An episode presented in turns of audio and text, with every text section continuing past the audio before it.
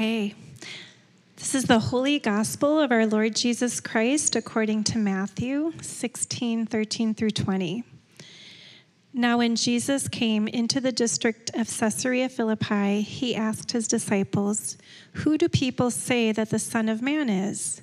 And they said, Some say John the Baptist, but others Elijah, and still others Jeremiah or one of the prophets. He said to them, But who do you say that I am? Simon Peter answered, You are the Messiah, the Son of the living God.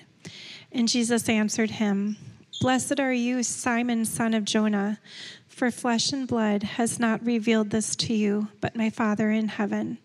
And I tell you, you are Peter, and on this rock I will build my church, and the gates of Hades will not prevail against it. I will give you the keys of the kingdom of heaven, and whatever you bind on earth will be bound in heaven, and whatever you loose on earth will be loosed in heaven. Then he sternly ordered the disciples not to tell anyone that he was the Messiah. The Gospel of the Lord. Thanks be to God. Let me pray. God, we ask this morning for, um, for ears that can hear, eyes that can see, and hearts that have the courage to continue walking in your way with you, remembering. Remembering your great love for us. We love you. Amen.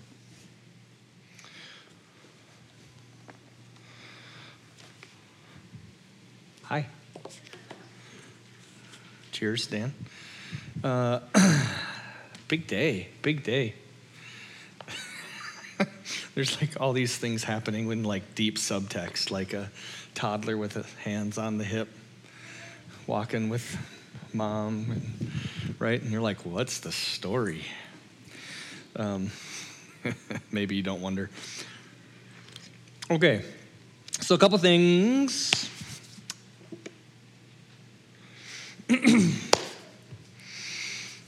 mm. Well, let's just go to Matthew. Uh, Matthew 16, right? Your Pew Bibles, if you want to grab them, it is, no, Matthew, yeah, Matthew 16, 13 through 20. um, so this is, everything happens, nothing happens in a vacuum. Nothing happens disconnected from other things. And so, and I think you know, one of the things that, mi- that we miss when we read scripture is the, in, like the connectivity. Um, because, well, I don't know, I think we're used to things just being served to us, right? Like, we're not used to having to do the homework to, to read and to gain some understanding, right? A good, a good article has everything you need in it. You don't have to refer back to another article or a good book, you know, maybe if it's in a series. Um, but you're expected to know that, spoiler alert, Darth Vader is Luke Skywalker's father. If you don't know that, that's on you, right? So, scripture works this way for us where there's a lot of things that we're expected to know that if we don't know coming in, we miss it. So, this place, Caesarea Philippi, we, um, so the, those of us who went on the, the pilgrimage a couple weeks ago, we were supposed to go to this place where this happened, where this moment happens. It's called Banyas. We didn't go um, because it was hot. It was like 110 degrees. And spoiler alert, I got lost at the previous uh, site we were at. Yes, I got lost. Um, so all, our, all of our time was compressed and, and whatever. So we didn't go there. But what we would have seen, I will tell you all. There's this thing there called the Cave of Pan. And I don't know if you've ever made this connection, but the word panic is connected to the, the Greco Roman god Pan. And so there's a cave in Banyas or Caesarea Philippi. And what would happen is, um, of the things that would happen there, what? Kate's looking at me like I did something, which probably means I did. Um, so there's this cave there, and the shepherds would bring their sheep, and they would sacrifice a sheep to the god Pan by throwing it down this deep hole and it would fall and and if when it came out like because it would hit water and it would stream out and whatever and if it came out if there was blood it meant it would be a bad year buckle up maybe throw another sheep down the hole. And if nothing came out you could be okay good no need to panic all will be well. So this is what happens in this place this is this is the the story of the space Jesus is having this conversation when he asks the questions Who do they say that I am? And I love this question, and I love this question more after, it, after I got to see, after I got to taste this space, because Jesus is the good shepherd, and the good shepherd doesn't throw his sheep into the well, into the hole. What does the good shepherd do? He goes into the hole in our place. He descends for us. So, this question, Jesus is setting himself up and saying, This thing that the world has told you about God, that God is angry with you, that you must sacrifice things in order to make God happy, this is not true. This is like built in to the background, to the context, to the space where this question is asked and Jesus gives an answer and says, God's not like that. So I love this question. I love this question in this space. Uh, it's part of why, if you're able, taking a, a, a trip like, like we did, and we're going to do it again, so no need, you didn't miss out. Um, why they're really helpful, really important. And so, what I want to do is just take some time this morning to think about this question um, to think about this like most important thing that, that we wonder about like what's god like? And i don't mean like what do you say when you're here? Because we you know we sing we sing and say good things because we put these things in our mouths. Um, but also what do you think god's life like when things are falling apart What do you think God is like when there's another shooting? When there's more heartbreak, right? When when you wake up and everything on your phone says, go back to bed. So I want to think about this question of what do we think God's like, but then also the question, who, who are we?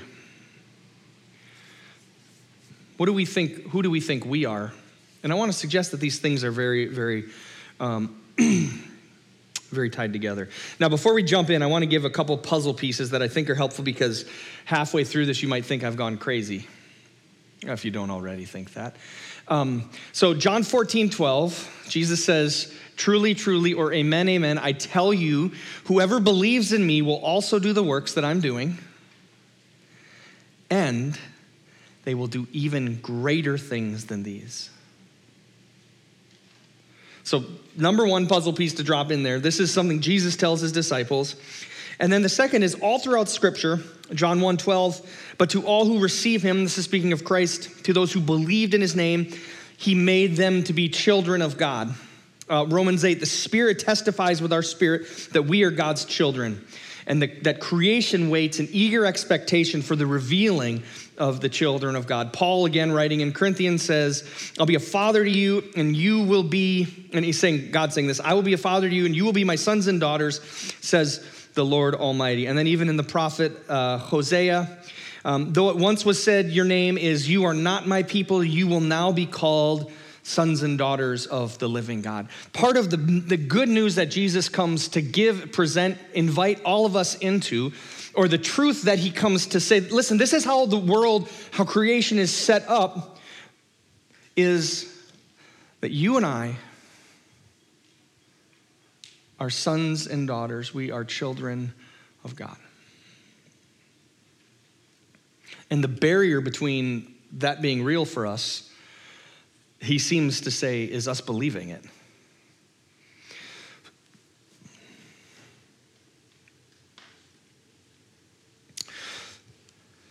So Jesus' question, um, he says, "What do the who do the people say that the Son of Man is?" Um, Narnia, people like Narnia. All right, there's three of us. Just kidding. I'm just kidding. Jess, you counted twice. So, what were the chill? What uh, the, the, well, the first book, which is the Lion, the Witch, and the Wardrobe, not the Magician's Nephew. If you think we can, we can duel it out later. Um, but uh, Edmund, Lucy, Peter, and Susan, they're called. What label are they given by the creatures when they come in? Son of Adam, daughter of Eve. Look at you guys. You guys all know this. A pluses all around. Way to go, everybody. Okay, they're called sons of Adam and the daughter of Eve, and they're called sons of Adam and daughters of Eve because Genesis 1 and 2 and 3. This, like that's where Lewis is getting his imagination from, but also the, the sacred story has somehow leaked its way in, or is true, but in you know, in a different sort of way in Narnia, and they're sons of Adam and they're daughters of Eve. You and I are sons of Adam and daughters of Eve, right? Does this make sense? Like, we're humans, humus, Adam, ground, grass, earthling. Like, that's where we come from. In, in the Genesis 1 through 3, humans are created in God's image, and then we are formed from the ground. So we're dirt, but we're also God's breath. So when Jesus asks this question, he says, Who does the Son of Man uh, who do the people say the Son of Man is? He's asking a question about himself, which is an interesting thing for Jesus to call himself. But if you rewind all the way in the Old Testament, you'll find this phrase, Son of Man, being used over and over and over again. And it's a, um, I, so apocalyptic, we all hear the word apocalyptic and we think the world is on fire and falling into the ocean, right? We think that kind of thing. But apocalypse just means, anybody know what it actually means? Unveiling. All, the, all, that, all that apocalypse means is the revealing, the unveiling. So, Son of Man is used in what's called apocalyptic literature in the Old Testament. Okay, you don't really need, you can, it's good to know.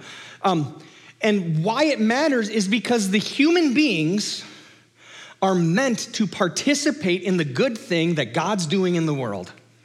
They're apocal- we're apocalyptic creatures. And you can mean that in both ways because we can burn our worlds down, but we also have the capacity in our lives to be people who reveal God's love. Friday, Friday? Was Friday the dog story? Friday morning, I'm driving into church and I'm thinking, I'm, I'm I hate driving. I hate driving. Hate rush hour. It's true. Um, so I'm driving and I'm, and I'm coming f- from, from southeast Minneapolis to church, and so I'm headed west on 62, and it's just backed up, and it's just backed up. And then I get to 62 and 35W, and I see why it's especially backed up. There's a dog just running back and forth across 62. And so there's this guy in a red truck, and he's like trying to get it. So I pull over to the left, and I like box the dog in, and cars are going really, really slow. Because Minnesota, like, I, it was a restorative moment for me. I was like, people are, oh, people. And then the most amazing things. Okay, wait, so, okay, so this is happening. But while I was driving in, this is what I was thinking about. What does it mean for us to sink into the love of God in our lives? Like, what does it mean that God loves us? I'm, I'm thinking about this and then this dog story, ha- this dog thing is playing out in front of me. And I don't connect the two yet, although you probably are because of how I'm telling the story, right? So I pull over and I try to like trap this dog in, and, it, and then another car pulls over, and then another car pulls over. And I kid you not, 62 westbound at the 35W split off was at a standstill for five minutes as we chased this dog down. We were like all in a circle, and we, the dog escaped. The dog escaped and then jumped the fence and then ran down south 35W. And then guess what happened? All the traffic stopped down there too. It was this most, I don't know what happened. I'm, I'm imagining good things happened. It was a beautiful dog with a collar. All this stuff happened, right? And I'm driving away and I'm thinking, wow, what an amazing community I live in that everybody stopped and everybody chased. And then it hit me. Oh, I was just wondering what it's like to sink into the love of God. And here's just a group of people who've stopped what's going on in their life and have said, How can we be about life and good things here?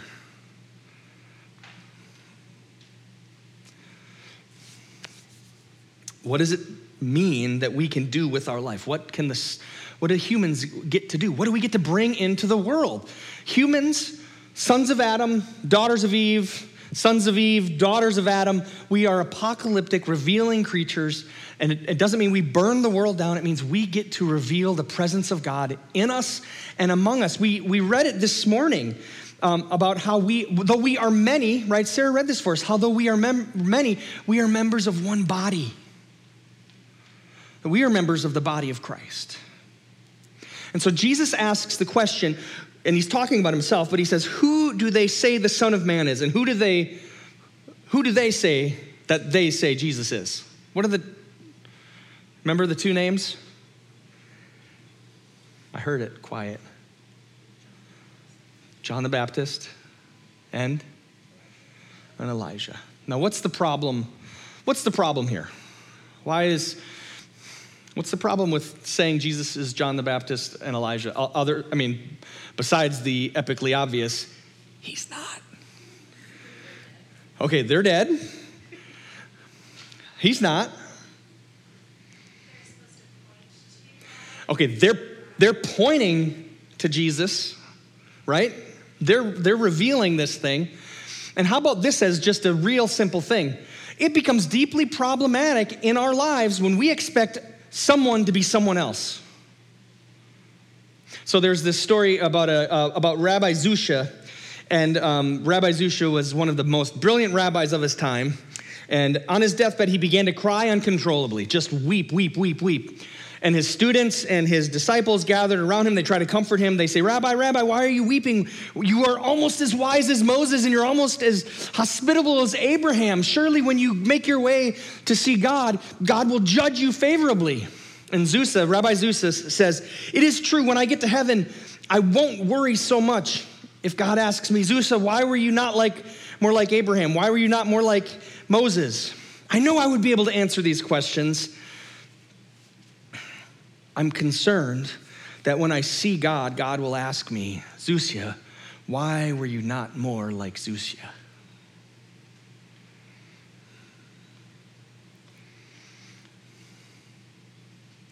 Part of the problem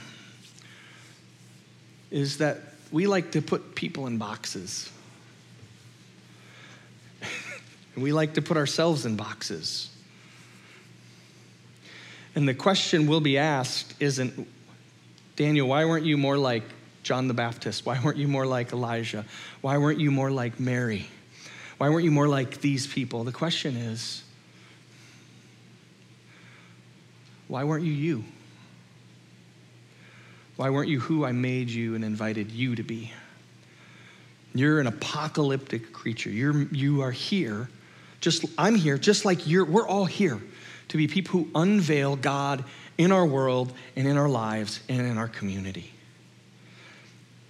And that's something that's accessible to us every single place we are. Now, uh, I invite you to go to Exodus 1. Um, the Hebrew name for, does anybody remember the Hebrew name for the book of Exodus? It's a deep cut. Maybe you do. What? Ah, Nathan. Two for two names, right? The Hebrew word is Shemot. And Exodus is certainly, right? Exodus and exit. That's a good name for the book because what are the people doing? They're leaving. And where are they leaving? Egypt? What else? Can we, I mean, yes. And? Slavery. Slavery. What else? Narrow place. Right? They're leaving behind their old lives. They're leaving behind an identity that's been placed on them by the Pharaoh of Egypt that says, You're worth what you can do with your 24 7. They're leaving it behind and they're moving towards all of the things, including a firm, a good identity. Shemot, names. Names are about identity. This conversation we're dropping into with Jesus, where he says, Who do the people say that I am and who do you say that I am, is a conversation about our identity and then our purpose in our lives. And so we see these, these people in Exodus 1, 2, 3, 4, 5, 6, all the way to Exodus 12. We see this group of people. Most usually we're looking at through the eyes of Moses, but we see them get ready to leave behind and come to be something new, right? Exodus, Shemot is about who you are and what you're journeying towards. Because it's not just true for them. This isn't just, it's not just a historical thing that happened. It happened and it's happening in all of our lives because all of our lives, we are all following Jesus out of oppressed, enslaved, broken lives to new life. So I love, I love this whole thing, and I love what happens um, in Exodus 1 and 2. If you look at verse 15, the king of Egypt said to the Hebrew midwives, one of whom's name was Shiphrah and the other Puah, when you act as midwives to the Hebrew women and see them on the birth stool, if it is a boy, kill them. If it is a girl, she shall live. But the midwives fear God. They did not do as the king of Egypt commanded them, but let the boys live. Now, depending on who you are, how you are, wired, you may or may not think that, that midwifing is an important thing. And even if you think it's an important thing, like having somebody help you give birth, right? I mean, everybody, right? You, you probably don't categorize it in the type of thing that absolutely changes the world. These midwives are at the front end of Moses being born. Now, did they do something extraordinary? What do you think? All right, they did their jobs and they said no to the king. So listen, what they did that was extraordinary was they said no to Pharaoh. They said no to death. They said no to being people who participate in a way of living that leads to death and extermination and darkness being everywhere. But they didn't go to seminary. They didn't go stand on a corner with a sign that said John 3:16. They weren't engaged in what we would consider spiritual work, right? And what they were doing was deeply, deeply godly.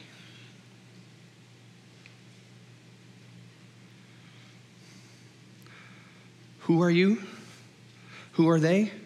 We're apocalyptic creatures that get to reveal the goodness of God in our lives and in the world around us. This is what they're doing. It's just about faithfulness where they are. If we then um, make our way forward just a little bit, uh, in verse 5, we see, or uh, 2 5, we see the daughter of Pharaoh chapter 2, verse 5. The daughter of Pharaoh comes down to bathe in the river. While her attendants walk beside the river, she sees a basket among the reeds and sent her maid to bring it. When she opened it, she saw the child. He was crying. She took pity on him and said, This must be one of the Hebrews' children. She said,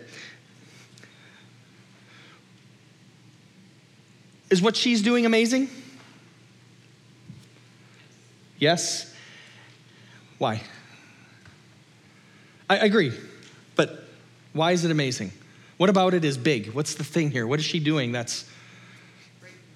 She's breaking the law. She's doing the same thing the midwives did. She's saying no to Pharaoh. She's saying no to death. She's being an apocalyptic, apocalyptic person. She is revealing God's mercy and grace and compassion. And the person she so happens to be revealing it to is Moses whose name literally means drawn from water. And I would bet you if we went down to Minnehaha Creek when it's flowing, okay, it's not right now, and we saw a baby in a basket, we'd all pull it out. I don't think there's any of us who would be like, we must leave the child there. So, so what's What's big about what she's doing it is the context she's doing it in. She's just being a decent human. But she's being a decent human in resistance to tyranny and to death.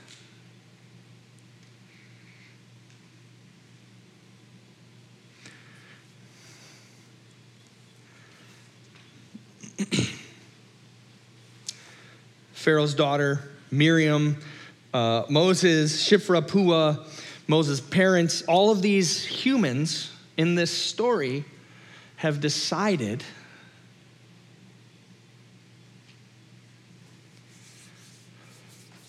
to be people who reveal God's goodness, God's life, God's compassion, God's freedom, all of the things God has. They decide to be those types of people in their everyday normal lives.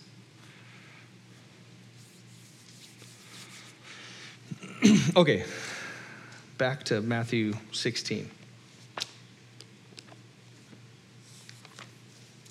So, who do they say that I am? Well, Jesus, some say you're John the Baptist, others Elijah, still others Jeremiah or one of the other prophets. But then he says to them, Who do you say that I am? Simon Peter answers and says, What does he say? Go ahead. You're the Christ, the Son of who? Of the living God.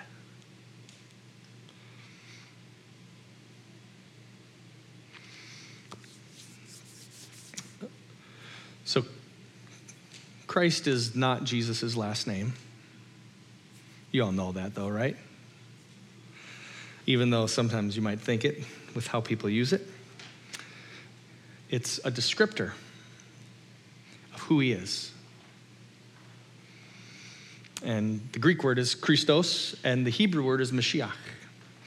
And we have big meanings for those words, and they had big meanings for those words. But it simply means anointed.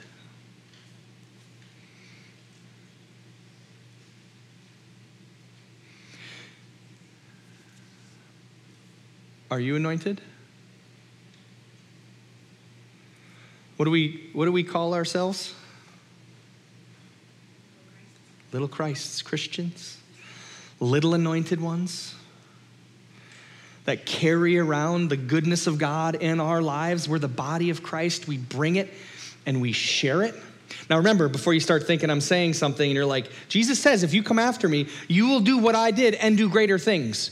And Paul and all of the, uh, the apostles, all throughout the New Testament and in the Old Testament, we hear over and over that you are sons of God. You are daughters of God. You aren't just sons and daughters of Adam and Eve, but you are sons of the living God.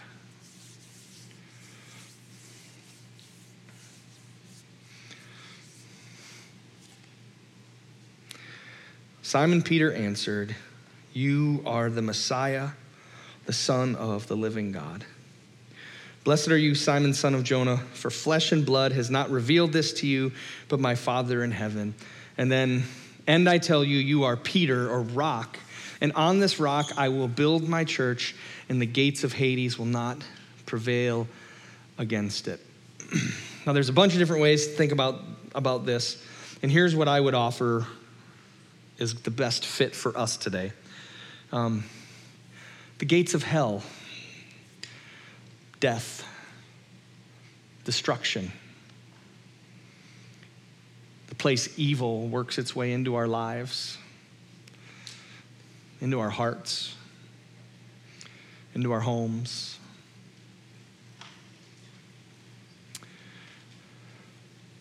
The places that are opposing who God is and what God's doing. The different apocalyptic place that wants to burn it all down. And instead of revealing, it wants to obscure God in our world.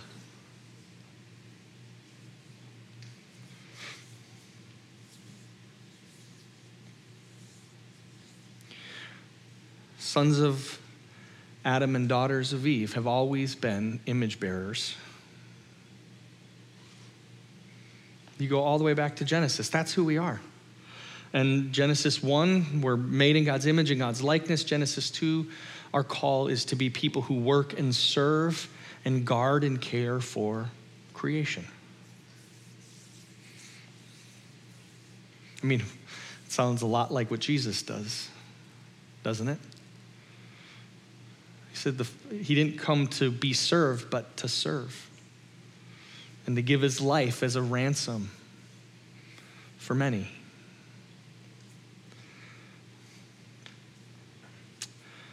Sons and daughters of God, we stand opposed to the gates of hell.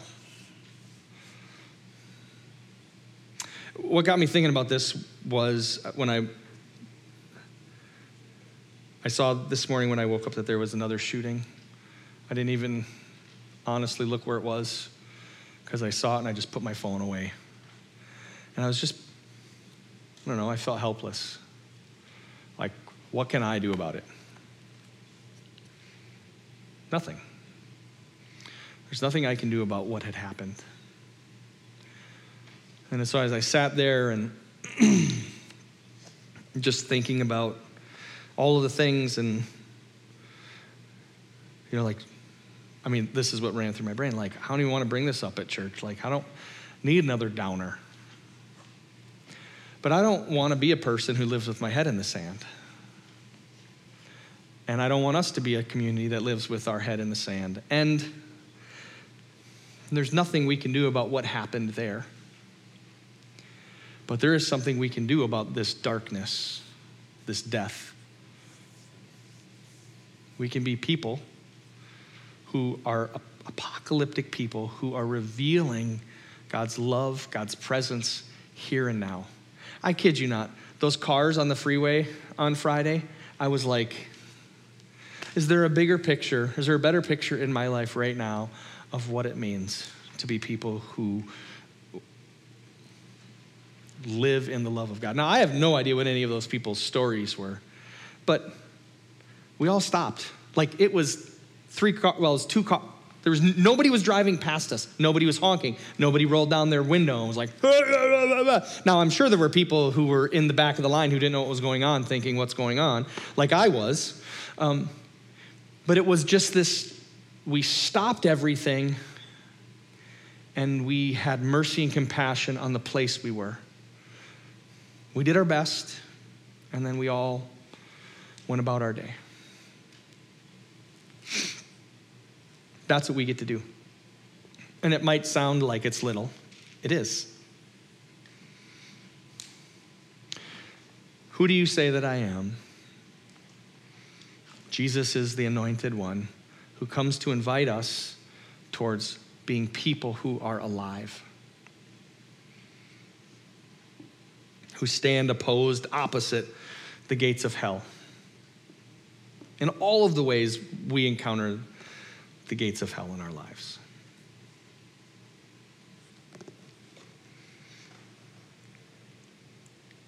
Shiphrah, Puah, Miriam, Moses, Abraham, Sarah, Joseph. You start making your way through all of the names, and I'll be none of them are perfect, right? Most of them are deeply flawed. Some of them are, you're like, seriously?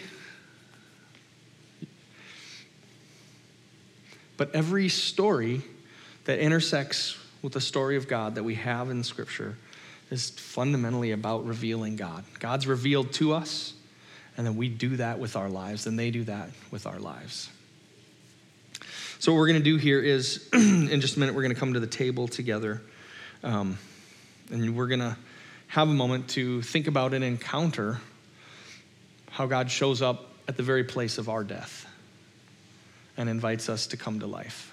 So I'll invite you to uh, a moment of, of silence, and then we'll, um, we'll come to the table together.